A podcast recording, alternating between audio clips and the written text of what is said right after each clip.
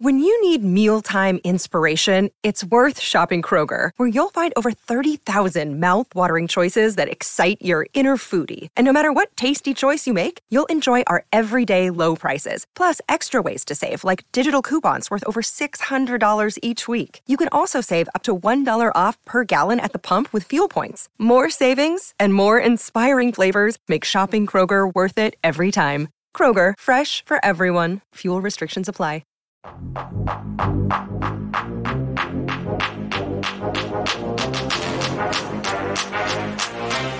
Hello and welcome everybody into another edition of the PHNX Suns Podcast. I'm your host, Greg Esposito, joined as always by one of my friends on the program. It is Gerald Bourguet. Gerald, how are you today?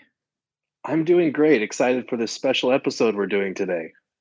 Yeah, it's a little holiday, festive feeling to it. It's a special Christmas Eve edition. And while you all love to hear us talk Suns, and there's no denying that Gerald is one of the best beat writers, one of the best minds when it comes to Suns basketball. I just show up and talk, but Gerald is one of the best minds. We're actually going to talk about something that Gerald and I both love dearly. It is media and movies, television. And today we're going to focus in one area on this very special Christmas Eve edition of G-Rated. We're going to talk about Spider-Man No Way Home. I loved this film, Gerald. You had it as one of the highest rated movies I've ever seen you rate on on social. What was your takeaway from seeing this film? I think it was just the pure amount of spectacle, and I hate to use the term fan service because that always is taken as like a slight, like it's, you know, in lieu of like plot developments or interesting characters, you're just throwing something that fans will appreciate. But I feel like the way that they handled this movie, and spoiler alert, we're going to dive into this movie if you haven't seen it yet, but it just was like the ultimate love letter to Spider fans, whether you were a fan of the original Spider-Man trilogy, Andrew Garfield's two Spider-Man movies, the new Tom Holland ones, the comics. Like, there were just so many references and inside jokes and Easter eggs, and it was really kind of just the perfect Spider-Man movie for any Spider-Man fan.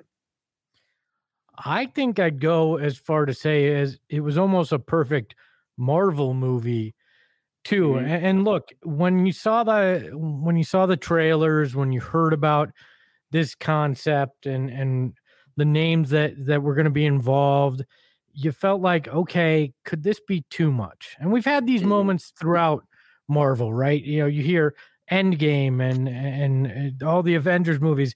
Is it too much? And that's always a concern. I thought in this Spider-Man in particular, we knew the villains in Doc Ock, Green Goblin, Sandman. I mean, you knew that there was going to be a lot of villains in this movie based on trailers. And then we heard, and spoiler alert, that there could be three Spider-Men in this movie too. And you went, how do you make this all work? Oh, and Doctor Strange is there too. Like, you know, like, how do you make it work? And they found a way, like Marvel does so beautifully throughout this. When you think about how insane all of what they have going on is, I mean, they found a way to weave this together. The story is great. It fits well into everything going on in the MCU, and it also helps set up the future of the MCU. I mean, there's references in this that tie directly into Hawkeye that's playing out at the same exact time on television, that it's just masterfully done. Yeah, and that's the thing I feel like Marvel sometimes doesn't get enough credit for, because, you know, we all know that Marvel movies are just a powerhouse now. And some people kind of resent that. You know, there's the whole talk about them being more like amusement park rides and actual like good movies, and I understand that criticism, but at the same time, like, there is no movie entity that does a better job of weaving elements in and out of their multiple movies, all these different characters, storylines. They somehow all find a way to interconnect. And obviously that was kind of the goal, You know, you can't have the Avengers without setting up Iron Man and Captain America and all these different heroes first. But the way they've been able to build on it since then, like, you think back to the Avengers days, no one thought that that was ever going to be possible. Like, when they first did Iron Man, nobody thought that they would be able to have all of these different heroes sharing the screen together.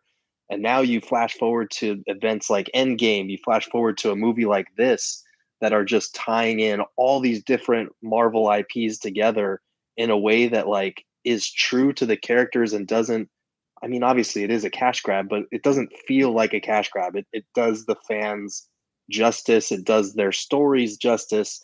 And, like, in this case, it did 3 different Spider-Man movie sets. I don't want to say trilogies, because poor Andrew Garfield's didn't get to a third, but like, it does it in a way that honors these characters, honors the fans of these characters, and doesn't feel, you know, cheap or like exploitative. So I was really impressed. And I wanted to ask you, when you saw it, did you see it kind of like, I'm assuming it was probably a semi-crowded theater when you saw it?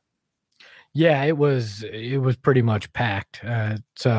Which brings its own issues in today's day and time. But yeah, it was the first real big movie I saw in theater since all this happened.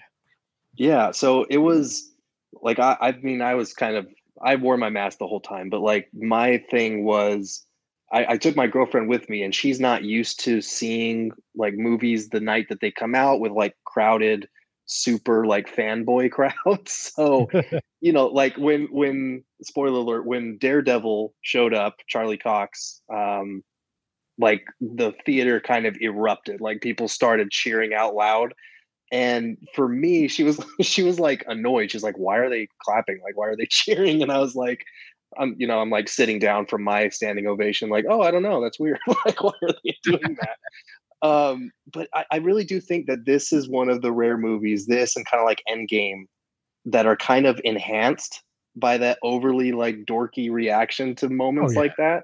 Like, as long as they're not clapping too long, like to where I'm missing stuff that's happening on the screen. But like, when he showed up, and then when Andrew Garfield and Tobey Maguire showed up, like, the theater going nuts was just a really cool moment.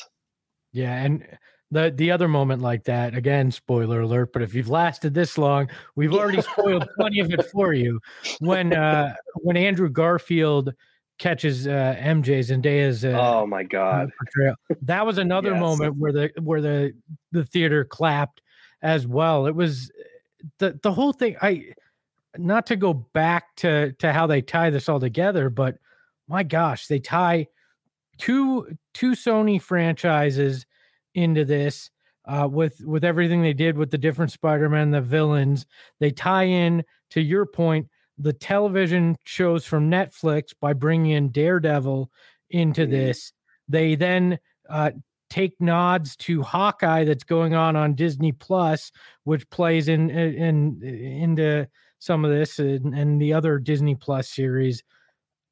It's crazy. I sit there and I think, okay, how does Kevin Feige keep this all together, right? Like, does he have some kind of board in his offices at Marvel that looks like a beautiful mind? You remember how there's just strings all connected with random stuff written, like not to make a spider joke, but the web that's weaved with all of this is unfreaking believable that they pull it off, and they do it so well. I mean, one of my favorite moments, it's a low key moment, but, and maybe dumb when you consider all the moments in this film, but was when Charlie Cox, the Daredevil, is sitting there at the table with Spider-Man and Aunt May and everything, and Happy, and the brick comes through the window and he catches it.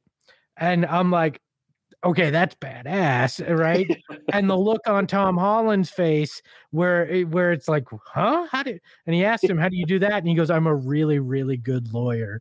I was like, okay, that is spectacular. That is just such a fun way to acknowledge, hey, you're not the only guy that has a secret identity or a once secret identity in this room. So I loved that. What what I also thought was interesting was we all knew that there was going to be three Spider-Men in this movie, right? They tried to hide it. None of them would acknowledge it. They didn't really, at least on purpose, give it away in the trailer. But it was one of those things we all were like, yeah, it's coming. And when it happens, it's still like, oh shit, that actually happened. They did it, you know? Yes, it really was. Because like you knew as soon as you saw Green Goblin and Doc Ock in the trailer, like there's no way that they could not have them in the movie, but it still hit like really hard in a good way when, you know, Ned opens up the portal and Andrew Garfield comes through. And then when Tobey Maguire comes through, and obviously he's an older Spider-Man now, but like just seeing how elated people were to like have their hopes confirmed, and like these, all three of these Spider-Man are going to share the screen at the same time.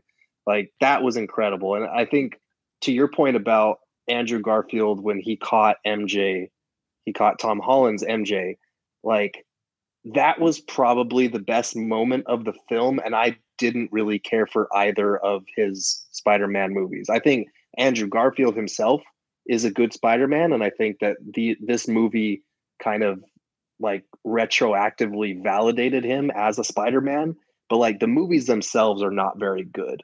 So like, even as someone who didn't really enjoy those movies, seeing him get his chance to redeem his greatest failure as Spider-Man, and like his emotional reaction is both like funny and also heartbreaking all at once when he catches her and he's like, "Are you okay?" And she's like, "Are you okay?" Like it was, I mean, honestly, I teared up a little bit at that moment, and people like audibly gasped in the theater when that happened. Cause like, and that's one thing that I did like about this movie is it not only like off the screen gave like Andrew Garfield a chance to redeem himself, but it also kind of gave the characters, each Spider-Man, a chance to redeem their worst failures. Like obviously with Andrew Garfield's, it was not getting to Gwen Stacy in time and her falling to her death. For Tobey Maguire, it was, you know, doing his little backflip and the Green Goblin impaling himself on the glider. In this one, he saves the Green Goblin from being impaled on his glider because Tom Holland's out for revenge, and he gets stabbed in the back.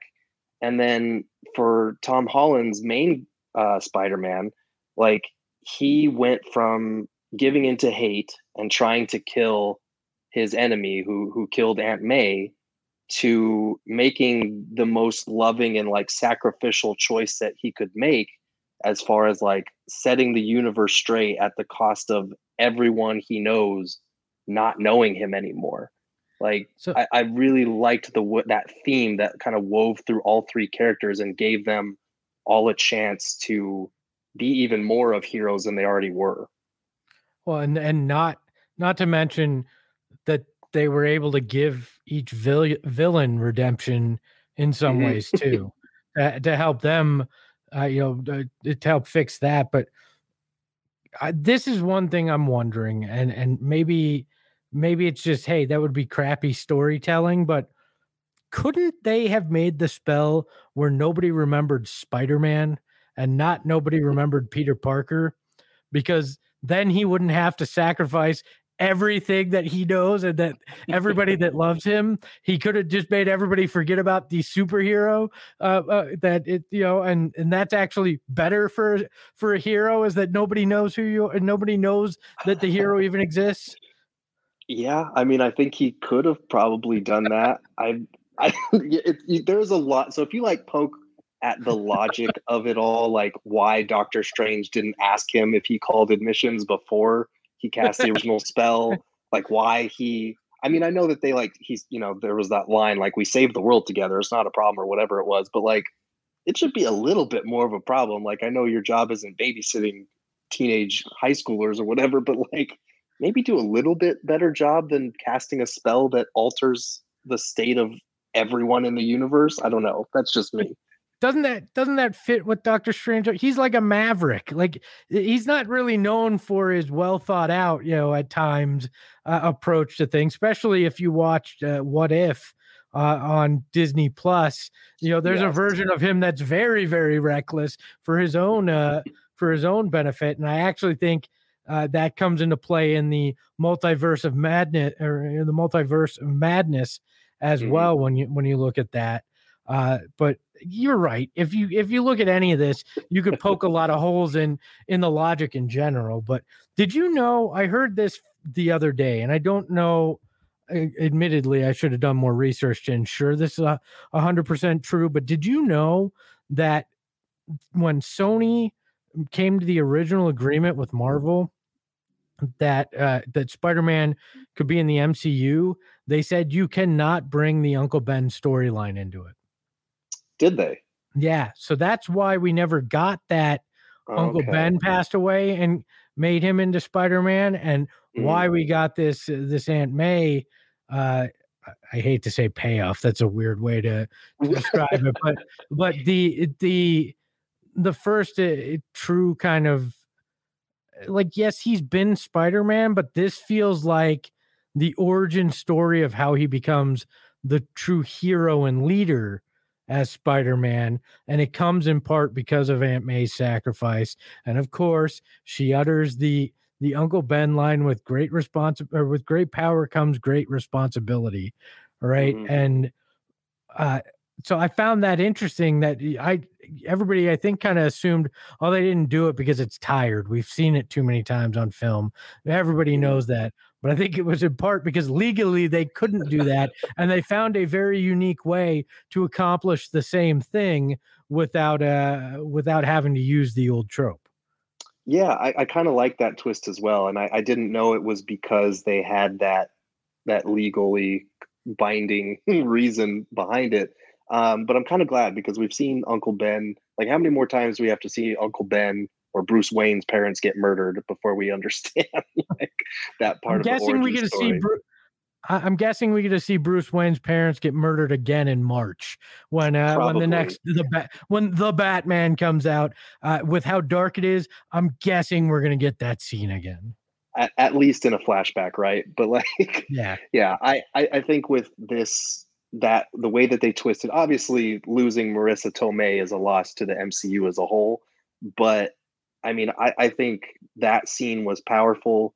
I think it gave, I mean, the one of the criticisms against, or at least compared to, like, Tobey Maguire's original Spider-Man trilogy, right, is that it's been more lighthearted. Like, Tom Holland has kind of that boyish, naive charm to him. He is kind of truer to the comic book version, the high school kid who's just trying to balance everyday high school life with being a superhero.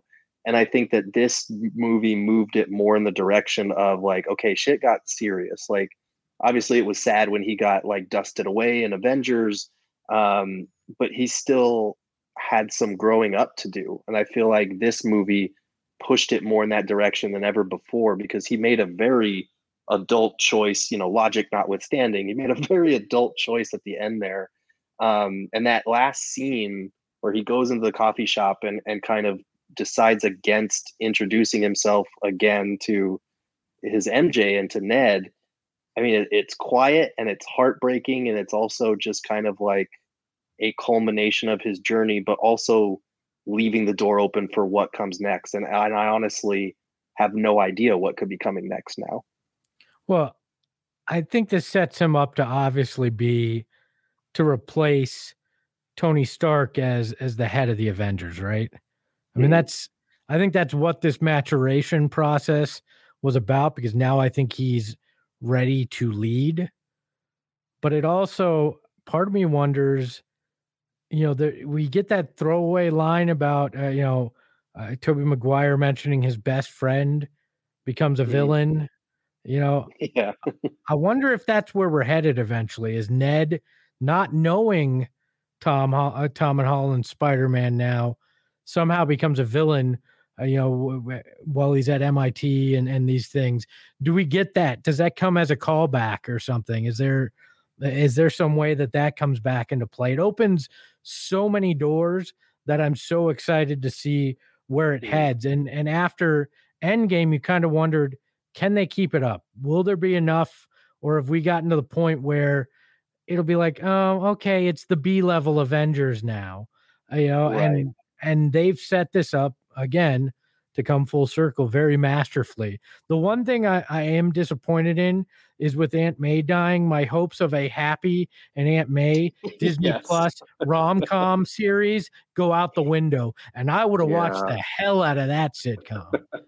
It's too bad. It's she's a real loss to the MCU in more sense than one. And it's interesting you bring up Ned, because I think in the comics, a character named Ned Leeds becomes the Hobgoblin, or is framed as being a villain called the Hobgoblin. So I think that was kind of like an inside joke or reference to that kind of story arc from the comic. So it's possible, but I would love to see Spider-Man be kind of the next face of this next chapter for the Avengers, because like you're saying, he's kind of set up as like Tony Stark's heir apparent. He was his kind of apprentice, if you will. And with Chadwick Boseman's unfortunate passing a few years ago, like Black Panther was kind of poised to take over that role. And now that role is kind of vacant. So I think from a storytelling perspective, it makes sense. But I also know that Tom Holland is already kind of getting tired of playing Spider-Man. Like he said, he's already ready to kind of turn that mantle over. He said, if I'm playing Spider-Man past the age of 30, I'm doing something wrong. He's already 25. So I think that Jamie Foxx kind of throwaway line, like I thought a kid helping like people, like poor people in New York would be Black. I think that they're going to try and introduce Miles Morales into the MCU and kind of take over for Tom Holland at that point. But I do know that they have like one or two more movies with Tom Holland planned. I thought they just announced that he's signed up for 4 more though. I think that they announced 3, I thought, and then I think they dialed it back a little bit. So it's kind of unclear what kind of future we're looking at with Tom Holland. For me, and this is a question I want to ask you though. For me, Tom Holland is my favorite Spider-Man. We're not talking about the movies themselves, but just the portrayal of Spider-Man. So I wanted to ask you, how would you rank the 3 Spider-Men in their overall portrayal of the character? We're talking full picture, their movies included, not just in this. Yes. Okay. Holland, Tobey Maguire, and then Andrew Garfield. But if I was looking at it just in this movie, I probably would go Holland, and then Garfield, and then Maguire. I really liked Andrew Garfield's approach to it, the humor, the way he was kind of a mix of Maguire and Holland Spider-Man.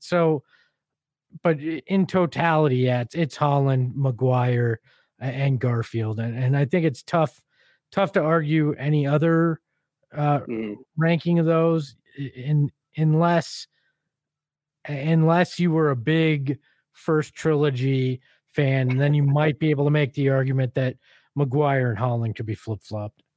Right. See, I think for my thing, I would agree with you. I think it's Holland, Maguire, Garfield. Honestly, I could see a case for Garfield ahead of Maguire, but in terms of like when you think of Spider-Man, like the character, I think a lot of people still think of Tobey Maguire, which I get it because he was kind of the trailblazer and he was not bad in that role. It just that version of the character was not close to kind of the normal comic book version of the character. So I feel like that's why I relate to Tom Holland and Garfield's take a little bit more, because they're more wisecracking, young, kind of vibrant characters instead of like the Sam Raimi trilogy for Spider-Man was way more serious. Like it was a very serious take on the character, which was cool because it was a very good superhero story.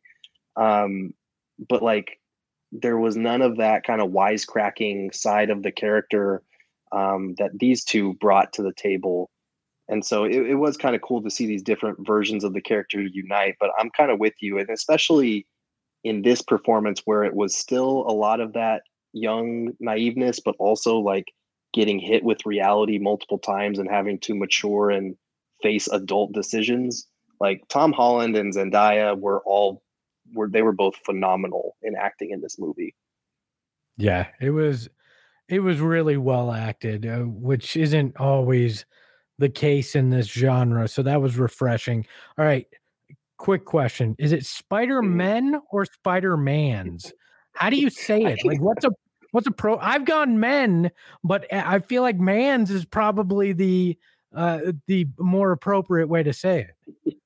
I would probably say Spider-Men, but I think the grammatical editor in me is doing that. I think that's why it would probably be Spider-Men for me. The other thing, I turned to my wife in the middle of this film and said, if they ever, and I don't want this, but if they ever remake Back to the Future, Tom Holland has to play Marty McFly. Like, yeah, there is no fair. Other human being that could do it. Yes, no, it's actually a pretty perfect casting. I wanted to ask you one last question before we kind of dip out, but how do you rank the three Spider-Man franchises as well? Because we did the Spider-Man individually, but how would you rank like the Homecoming trilogy versus Tobey Maguire's versus the two Andrew Garfield ones? Can I make a really sad confession to you? What's that? I never saw the Andrew Garfield films. Okay. I mean, you're not missing a whole lot. I'll be 100% honest with you. That's what I heard. It fell in. I had like a 3-year period in like at the end of college, beginning of my career, that I didn't get to movies as much as I loved to go to movies. And this was something that kind of fell in that crevice. And I heard it wasn't a real necessity, so I never made it a real effort to go see it. So that'll obviously be last. I genuinely love the Homecoming trilogy just because I love Tom Holland that much, but it's so close because that first series, that the Tobey Maguire trilogy, outside of those original Batman films, were really the ones that said superhero movies can work. This isn't. Right. It doesn't just have to be, a kid genre thing. It doesn't have to, be cheesy. Which in those Schumacher Batman films, we really got the cheese laid on us heavy. It was like, hey, look, that magic from Batman 1989 can happen in multiple films. So it's tough. I want to say the original trilogy is better, but I enjoyed Holland that much more in the role. So I'm going to go Homecoming trilogy, then the original Spider-Man trilogy, and eventually I'll see the other two Andrew Garfield films. Yeah, I think I would go the exact same way, and it's tough because honestly, like, those first two Spider-Man movies are phenomenal. They set the tone for superhero movies, and also, like, I'm one of the people that doesn't actually mind Spider-Man 3. Like, I'm aware it's flawed, but it's kind of like the Phantom Menace for me. Like, I know it's flawed, but I still love it anyway. But I would still probably put this newer one ahead just because of Tom Holland, and just because, like, I think No Way Home is like the definitive culmination of Spider-Man movies. Like, even the way that it incorporates the multiverse, like Into the Spider-Verse did. Like, it just touches on everything, and it's so good. So I'm probably going to go in that order. And I agree with you. I think this movie, people might actually go back and watch The Amazing Spider-Man and The Amazing Spider-Man 2 just to see Andrew Garfield as Spider-Man, just because of how good he was in this movie. Yeah. It actually made me consider it. Yeah. It's like vindication for his, one of the lowlights of his career, unfortunately, because they were not good movies, but he as Spider-Man was not right. Bad. So Final question from me before we give our ratings and number of PHNXs is, Into the Spider-Verse or No Way Home the best Spider-Man film ever? I'm going No Way Home. And I know that, like, Into the Spider-Verse is phenomenal. I loved that movie. I saw it in theaters and I was just blown away by how good it was, and the take on that character, and fell in love with Miles Morales. And I cannot wait to see his live action crossover whenever that day comes. But No Way Home was just kind of a different level of fan service, and I mean that in the best way possible. Yeah, I agree. The only thing that almost made me pick Into the Spider-Verse is the fact that Nick Cage plays one of the voices of, of Spider-Man, which is spectacular. All right, the time has come. We must do this. We must pass judgment on this episode of G-Rated within the PHNX Suns multiverse. Are we? Where are we going? How many Phoenixes are you giving this film? I am going 9.5 out of 10 Phoenixes. I think this is maybe the highest rated movie that I've seen this year. And I know it's not some cinematic masterpiece or anything like that, but if you like Spider-Man, if you like superhero movies, this is about as good as it gets. And we didn't even mention Willem Dafoe's Green Goblin, who is just an iconic villain. And now he's in the MCU. Phenomenal. So I'm going 9.5 out of 10. Yeah. I'm going to go 9.25. I hate to hack Phoenix into four pieces, but I'm going to do it for this. It was very, very good. I loved it from a superhero film. I enjoyed it. It kind of delivered on, it was what Batman v Superman kind of promised us and didn't give us.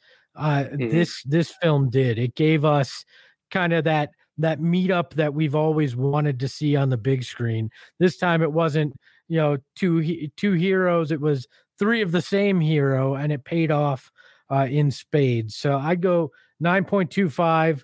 Another person we didn't mention. Always good to see J. Jonah Jameson in a movie spewing his ridiculousness. J.K. Simmons spectacular in that role. Yes, absolutely. The whole Alex Jones take on his character in this universe was great. Yes, it was. He is Gerald Bourguet. You can follow him on Twitter at Gerald Bourguet. You can follow me at Espo. You can follow the show at PHNX_Suns. We will continue to do some of these special G-rated episodes within the podcast only feed. Again, it's part of the PHNX Suns multiverse. Merry Christmas to each and every one of you. If you're listening to this on Christmas Eve, if you're listening to it after, we hope you got some nice gifts, including some PHNX shirts. So for Gerald, I'm Espo. We'll talk to you next time. Ahoy, ahoy. Good stuff, man. Thanks. Yeah, absolutely. Sorry, it was a pain in the ass to figure out when we were going to record. No, it's all good. And you have the graphic for like the G-rated that Arnold made? Yep, I got that. And then if you want to send me kind of that schedule that you had worked out of upcoming things, I'll take a look at it, and then we can kind of map out when we want to do it. But I think it could work where it's just you and I doing audio onlys on this, or if we want to do video, we can do that too. But we can kind of map it out, Yeah, for sure. I think that's a good idea. Like, I'll just send the schedule, and we can ask if. We can ask Lindsay and Saul to take a look. If there's anything on there that they want to participate in, we can do that. But if not, like, you and I can just knock it out. Yep. Sounds good, man. I'll talk to you tonight. Okay. See ya. All right. Bye.